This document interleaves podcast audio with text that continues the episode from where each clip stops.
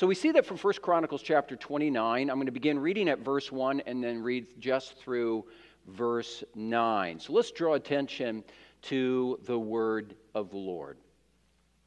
And David the king said to all the assembly, Solomon, my son, whom alone God has chosen, is young and inexperienced, and the work is great. For the palace will not be for man, but for the Lord God. So I've provided for the house of my God so far as I was able. The gold for the things of gold, the silver for the things of silver, and the bronze for the things of bronze, the iron for the things of iron, and wood for the things of wood, besides great quantities of onyx, and stones for setting, antimony, colored stones, all sorts of precious stones and marble. Moreover, in addition to all that I have provided for the holy house, I have a treasure of my own of gold and silver. And because of my devotion to the house of my God, I give it to the house of my God. 3,000 talents of gold, of the gold of Ophir, and 7,000 talents of refined silver for overlaying the walls of the house. And for all the work to be done by craftsmen, gold for the things of gold, and silver for the things of silver. Who then, who then will offer willingly, consecrating himself today to the Lord? Then the leaders of the fathers' houses made their free will offerings, as did also the leaders of the tribes, the commanders of thousands and of hundreds, and the officers over the king's work. They gave for the service of the house of God 5,000 talents and 10,000 darics of gold, 10,000 talents of silver, 18,000 talents of bronze, and 100,000 talents of iron. And whoever had precious stones gave them to the treasury of the house of the Lord in the care of Jehiel the Gershonite. Then the people rejoiced because they had given willingly, with a whole heart they had offered freely to the Lord. David the king also rejoiced greatly. Now, I want you to think about this.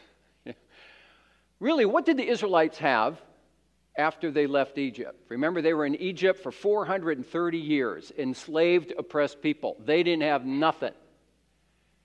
And when they left Egypt, of course, they left with some of the riches of Egypt. That is true. And then they went through the difficulty of 40 years of wilderness wandering, finally entering into the promised land, going through various battles in order to achieve victory, at least mostly victory, in the promised land. And then they came into their own. They became a nation, and their first king was Saul, not a good king, but then followed by David. Some years had transpired, but we wouldn't say that the people of God were particularly wealthy, although they had gained wealth over the years. But look at what they give here 5,000 talents, 10,000 darics, gold, 10,000 talents of silver, 18,000 talents of bronze, 100,000 talents of iron, precious stone, quality wood. I mean, that's called generosity. With that in mind, let me ask you a simple question this morning. When that, and I don't know how you give, but when that offering bag started going down the rows and it came to you, or maybe, you know, you're like, like Joy and myself, we don't always give so much, sometimes not at all in the offering bag, but we choose to give online. There's a lot of you like that. So whether you give online or whether you put money in the offering bag, what was going on in your head and what was going on in your heart when you did that? What was going on in your head? Did you, did you let's say with the offering bag, when you put some, some cash or coins or whatever in the offering bag, were you, were you thinking about what you're doing? Or did you kind of go on, which is easy to do, automatic pilot, because this is something we do every week? And what was going on in your heart? When you, when you put money in that offering bag, do, do, you, do you give, I mean, really joyfully, and you think, this is great. I have the opportunity to give to Pathway or some kingdom cause that Pathway supports. Or honestly, when you search your heart, again, when you give uh, in the offering bag or online, do you kind of go, you know, this week was kind of tight, or it's been kind of tight lately, and I really could have used that funds for something else? Especially what goes on in your heart. The reason why I ask that is because this passage really deals with the heart of, of giving. And when you look at the way that the people of God at this time gave, you see that they, they, they gave, and the, and the words that are used here in the passage are joyfully, freely, willingly, and generously. That's how they gave. And you know what? That's how we're supposed to give. Nothing's changed in that regard. That's how we're supposed to give. And you know what? I'm convinced that's the way we will give if we dig into this passage and we let this passage resonate resonate within us okay? So let's go take a look at the passage. First chronicles chapter 29 that's the chapter we're in. And uh, first chronicles chapter 29 a lot could be said here but i'll kind of whittle it down. It, it revolves around david's plan to build a temple. Temple is essential place of worship right for god's people at that time. Now you, if, if you know the Bible somewhat, you know your history somewhat, you know that before the temple, the people of God were worshiping at a place as well. It was called the tabernacle, and the tabernacle was like a portable tent, it was a portable place of worship. So that when the people of God left their 430 years of slavery in Egypt and, and, and were on the way to the promised land, they set up a tabernacle whose design for worship came from God Himself. And God says, This is how I want the tabernacle built, and this is how I want you to worship me, and, and on. God was very specific about that. So they worshiped in this portable tabernacle, and everywhere where the Shekinah glory cloud, which represented the Lord, would move in the wilderness, that's where the Israelites had to move, and they would take that tabernacle with them. But when they came to their own, so to speak, and they went into the promised land and they became a nation, they needed not a temporary place of worship, which represented their restlessness and their restless wandering in the wilderness. But now that they were settled in the land of rest, the promised land, God said, You need a temple or a permanent place of worship called the temple, the house of God. So now is the time, now that they're in the nation and they develop as a nation, they have their own king, it's time for that permanent temple. So David has plans to build that temple. Now, if, if you were raised in the Christian faith and you know some of the stories of the Bible, you'll know this. But in case you don't, God said to David, I know you want to build that temple, but you're not going to be the one to build that temple. Actually, your son Solomon's going to build the temple. And God told David the reason for that. David, or God said to David, You're not going to build that temple because you are a man of war. You are a man of bloodshed. And I want a man of peace to build that temple. Now, we could say, well, listen, the temple was filled with all these sacrifi- uh, sacrifices. So the priests daily would have to offer sacrifice to animals for the sake of the people so that their sins could be covered and they could be in right fellowship with God.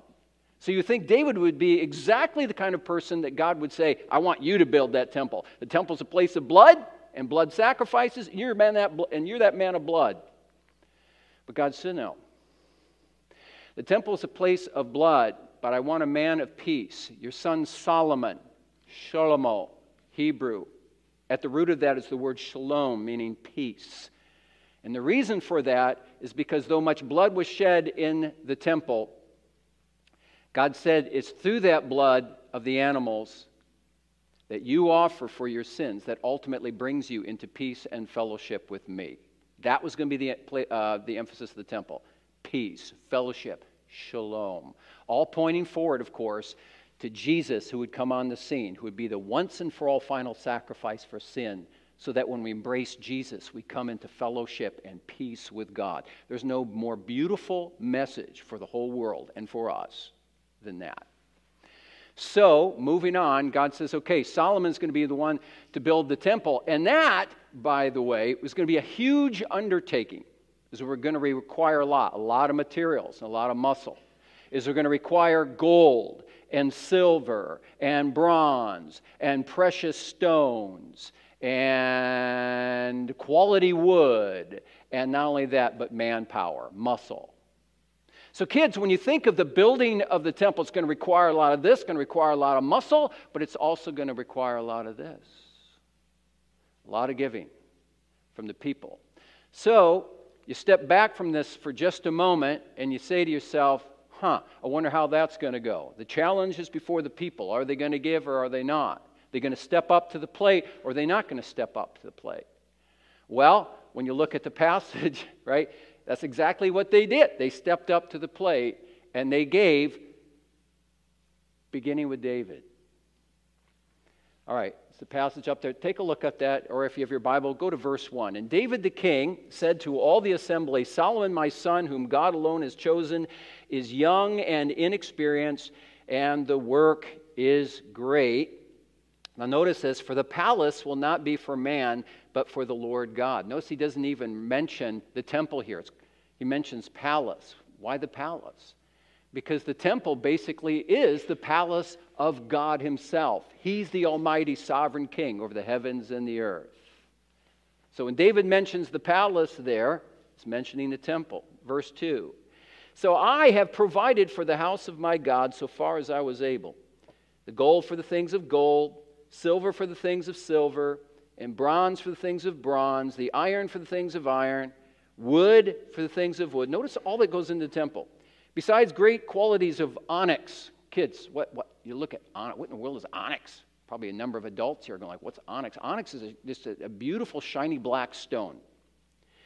And stones for setting, antimony, which is it's, it's, it's difficult to translate, likely referring to stones, different stones of a brilliant color. Then we have other colored stones, all sorts of precious stones and marble. Moreover, in addition to all that I have provided. Now, notice in verse 3 and following, the first person singular I David doesn't say we as God's people, this is what we're giving, but David begins with himself. He says I. Now notice the language here carefully. Moreover, in addition to all I have provided for the holy house, I have a treasure of my own of gold and silver, and because of my devotion to the house of God, I give it to the house of my God. Now notice what he gives 3,000 talents of gold, the gold of Ophir, 7,000 talents of refined silver for overlaying the walls of the house and for all the work to be done by craftsmen gold for the things of gold, silver for the things of silver. He mentions all of what he's going to give, and then David gives this challenge who then will offer willingly consecrating himself, that is, setting himself apart for this work, or literally in the Hebrew, who here is willing to fill his hands and give generously for this work? Okay? That's the challenge. Now, what's fascinating in this passage is that David puts himself forward first. David just doesn't lay out the plans for the temple and then say, okay, my son Solomon's going to build it, and we need this and this and this and this. So cough it up, people, cough it up. David begins with himself. Says, This is what I'm going to give. Just to let you know, this is what I'm going to give. What do we learn from this?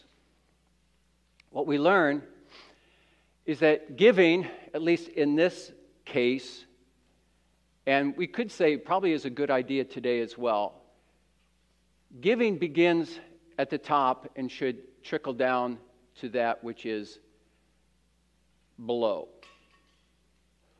So, what we see in this passage, and I'll make an application here just a moment. So, what we see in the passage is that David gives, and then if you look at verse 6 and following, then we read the leaders of the fathers' houses made their offerings, and then the leaders of the tribes follow that, and then we have the various junior officers over the king's work. And then finally in verse 9, we read, Then the people also gave as well. So we, we have this kind of trickle down effect. David, leaders, commanders, junior officers, and then the people. What's the point? The point is, is that true giving in every church needs to begin with the ordained leadership. So that the people themselves, the congregation, can be, can be encouraged to give. You remember if you were here a couple weeks ago, um, I told the story. All right.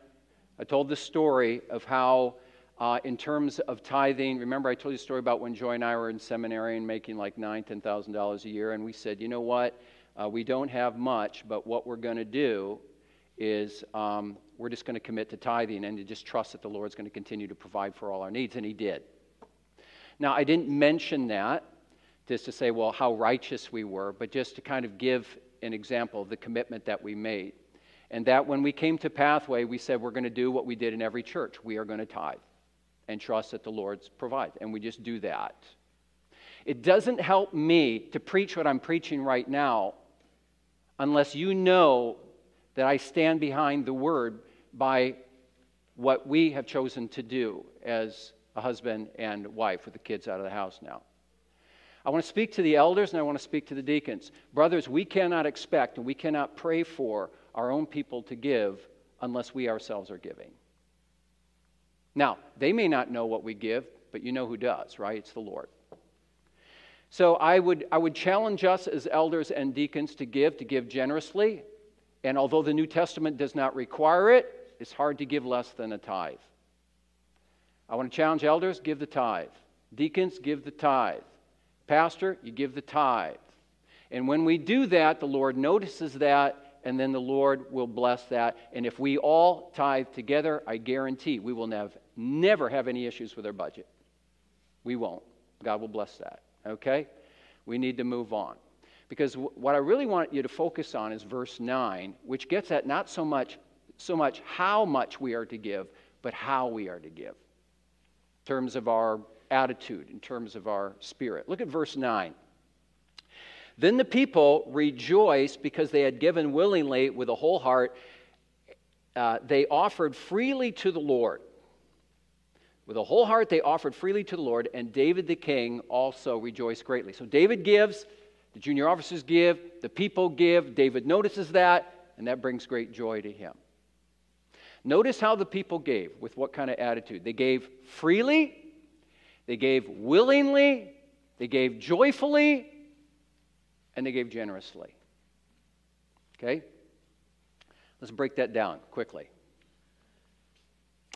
First of all, the people gave joyfully. When you give, whether online or in that offering bag, does that, does that bring you joy?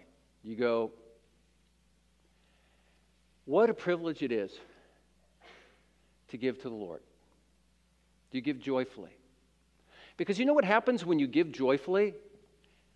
Not only do you give joyfully, but you actually receive joy. You can give with joy, but when you do that, you actually receive joy. Isn't that true? Like, for instance, doesn't it bring us, doesn't it bring you joy? Doesn't it bring us all joy when, when we give of our offerings or online or however we give it, and then we see where that goes and how it helps? So there, there are missionaries who, with their wives. Sometimes they're little kids and they're in Mexico or they're some other land or they're maybe in South America or somewhere and they need the funds. And to hear the reports of what's going on in the mission field, you go, Yes, I contributed to that.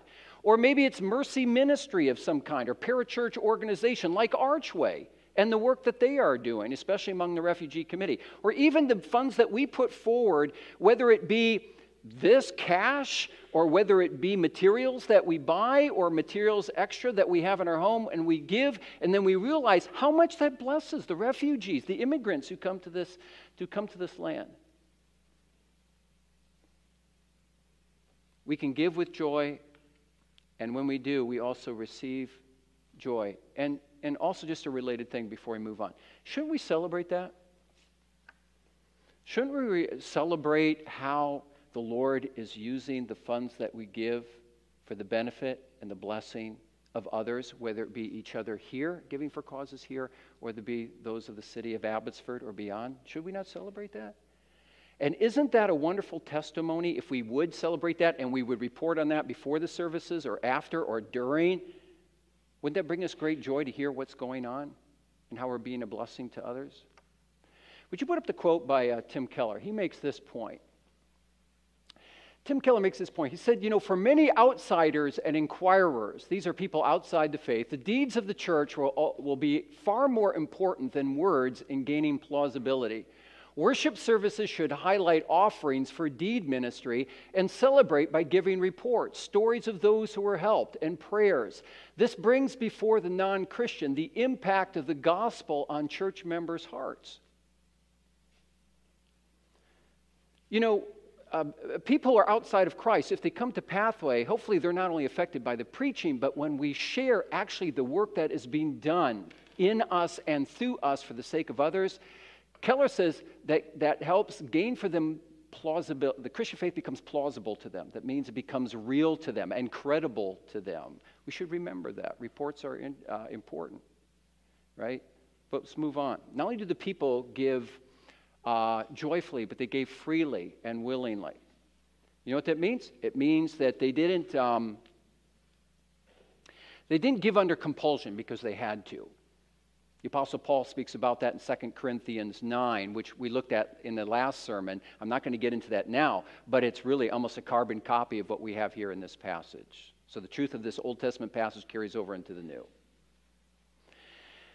God's people give best when they are not when they do not give begrudgingly or under compulsion, but because you know what? They just give freely and because they really, really want to. Is that how you give? Because you really want to. And then finally, this, we see in this passage that God's people gave generously. They gave generously. And, and we see some specifics on that, don't we? right? All these thousands of this and thousands of that. I mean, they, they dug deep in their pockets because they wanted to. And here, here's a little bit of a side. You don't, have a, you don't have to have a lot to give generously.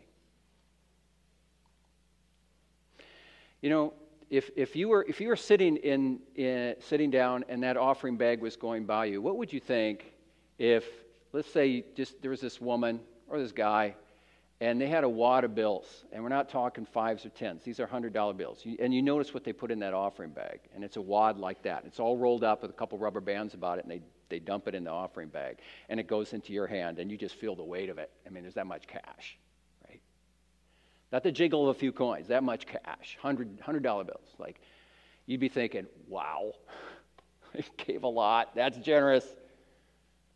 Yeah, but if they're making a mill or two a year, then percentage wise, maybe it's not so much. But then that offering bag goes by you again, and you see this old lady put in, uh, let's say, like two quarters. You probably think, eh, that's not much. But it might be a lot because she's living on dimes and nickels to make ends meet. See, you don't have to have a lot to give generously. Let me, let me give you, let me, and, and this really gets at the heart of the matter. Let me give you two instances from the Bible where those who had little gave what they could, and in the end gave a lot. The widow's mite from the from book of Luke. Take a look at that. Jesus saw the rich putting their gifts into the offering box. He also saw a poor widow put into the offering box two small copper coins. That's in today's equivalent, probably like 25 cents. And he said, Truly I tell you, this poor widow gave more than all of them. The rich contributed out of their abundance, their excess, but she, out of her poverty, put in all that she had to live on. Yeah, you know, when that widow gave, she wasn't putting wads of dollar bills. She gave just a few small copper coins.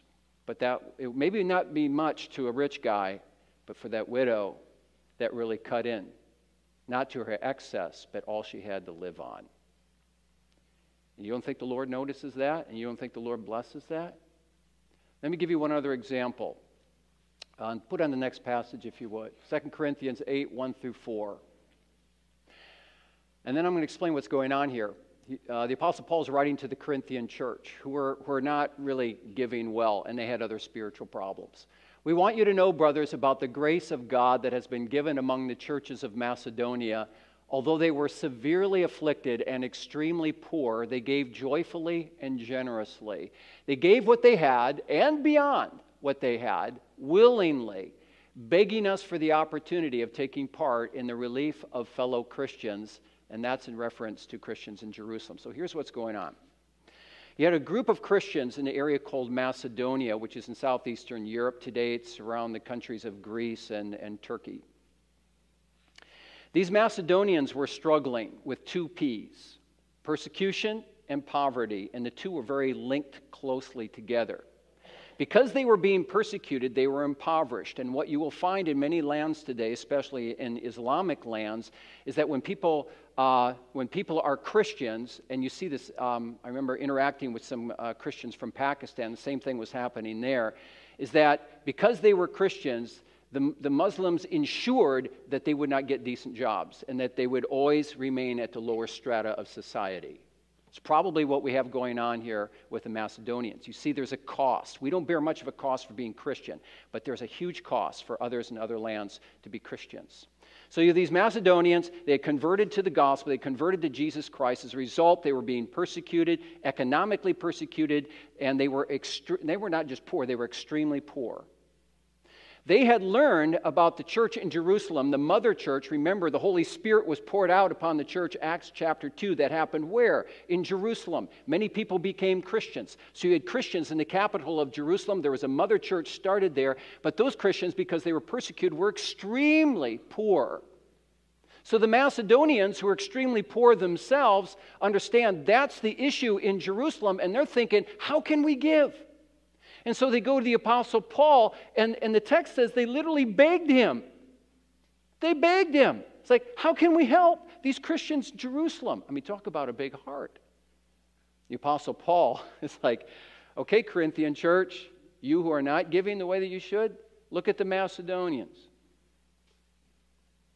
Let us look at the widow. Let us look at the Macedonians and let us learn from them not only what it means to give joyfully and willingly and freely, but also generously. Generously. And if you think about it, when you and I give generously and freely and willingly, aren't we really just kind of giving back to God just a small measure of the riches with which He has blessed us? Because everything comes from God, right? Now, why do I bring that point up? We, didn't, we only read the first nine verses, but I want you to look at these verses that come after verse 9, if you put up the final there. 1 Chronicles 29, verses 14 and 16. David said, But who am I and what is my people that we should be able to offer willingly? For all things, he's addressing God here, for all things come from you, Lord, and of what you have given to us, we have given to you. O Lord our God, all the abundance that we have provided for building you a house for your holy name comes from your hand, and it's all from you, it's all your own.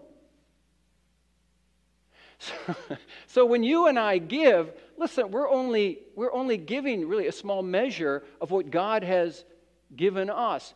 So the opposite side of this is that if we're kind of stingy we're making excuses like, well, I'm, I'm, I'm kind of like the widow, you know, I'm not really able to give and all that, you know, you hear this all the time. That's a mood issue, what you make, whether you make a lot or little. The Lord still calls us to give and to give willingly and to give just to give generously. And when we do that, or when we don't do that, what we're really doing is, well, we saw from Malachi 3, we're robbing God or we're still, we're kind of giving God a slap in the face. What we're really saying is, Lord, hey, thank you for all that you've given me. And I do, I recognize it comes from your hand, but I'm just going to give back just a little bit. You can almost hear God say, Really? Really? God has given us so much. We, listen, you, you and I are rich. You and I are rich.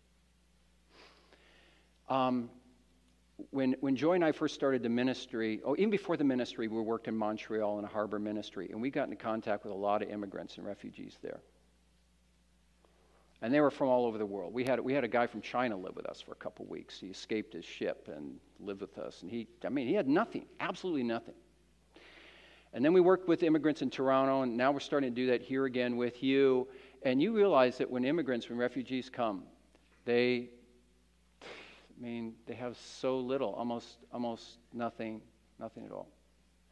And most people in the world, over 90% of the people think you and I live in palaces. And you go, wait a minute, I only live in an apartment. Still a palace to them. You and I have freedom. We have money. We make money. You probably say maybe not a lot, but you got a house. You got food. You got clothing. You got that roof over your head. You get to belong to a church place of freedom, place of love, place of preaching, all that. How rich are we? We're immensely rich. Above all, we're rich in Christ. Right? We're rich in Christ. Everything, everything that we have comes from our Father above. Then the Bible says it's funneled down to us through our mediator, Jesus Christ. So the blessings of God are funneled down to us through Jesus Christ. We are rich in Christ. And, and you know what? The Apostle Paul notes that in uh, 2 Corinthians 8, verse 9, where he says, You know the grace of the Lord Jesus, that while he was rich, rich in heaven, he became poor, taking on human flesh and dying for us. He who is rich became poor in order that we who are spiritually poor might be made rich. Rich in what? Rich in mercy, rich in forgiveness, rich in reconciliation rich in eternal life. We are wealthy, we are rich. And if that is really true, my friends, if we are that rich, who are we to withhold from God? Or maybe more positively, who are we that we should not want in a response of gratitude to say, Thank you, Lord. Here it is. Here it is. I hold nothing back like those who have gone on before us, giving to the temple. So, in the end, may we give like the people of our passage willingly, freely, joyfully, generously. And I just want to add this before we close. If you are here this morning and you are either in the process of inquiring about the Christian faith, or you would say at this point, I'm not sure if I'm a Christian or not, but I am here. You know, when that offering bag goes around, keep what you have. You don't have to put anything in the offering bag because you know what we want mostly from you at this point? Not your money. We, God above all, wants your heart. He wants your heart. Offer yourself, offer not your money, offer yourself to Him repentantly, believingly trustingly, and then become a part of a church or become a part of this body and then grow with us. Indeed. May all of us this morning, and may the Lord prompt each of us this morning to give Him two things a repentant heart, but also for walking with the Lord, an open hand and a generous hand. And may the Lord give that to us for our joy and above all for the glory of God. Yeah? So these are the two sermons on giving. Think about these things. Okay? Let's pray together. Heavenly Father, it's really true, Lord. We are rich.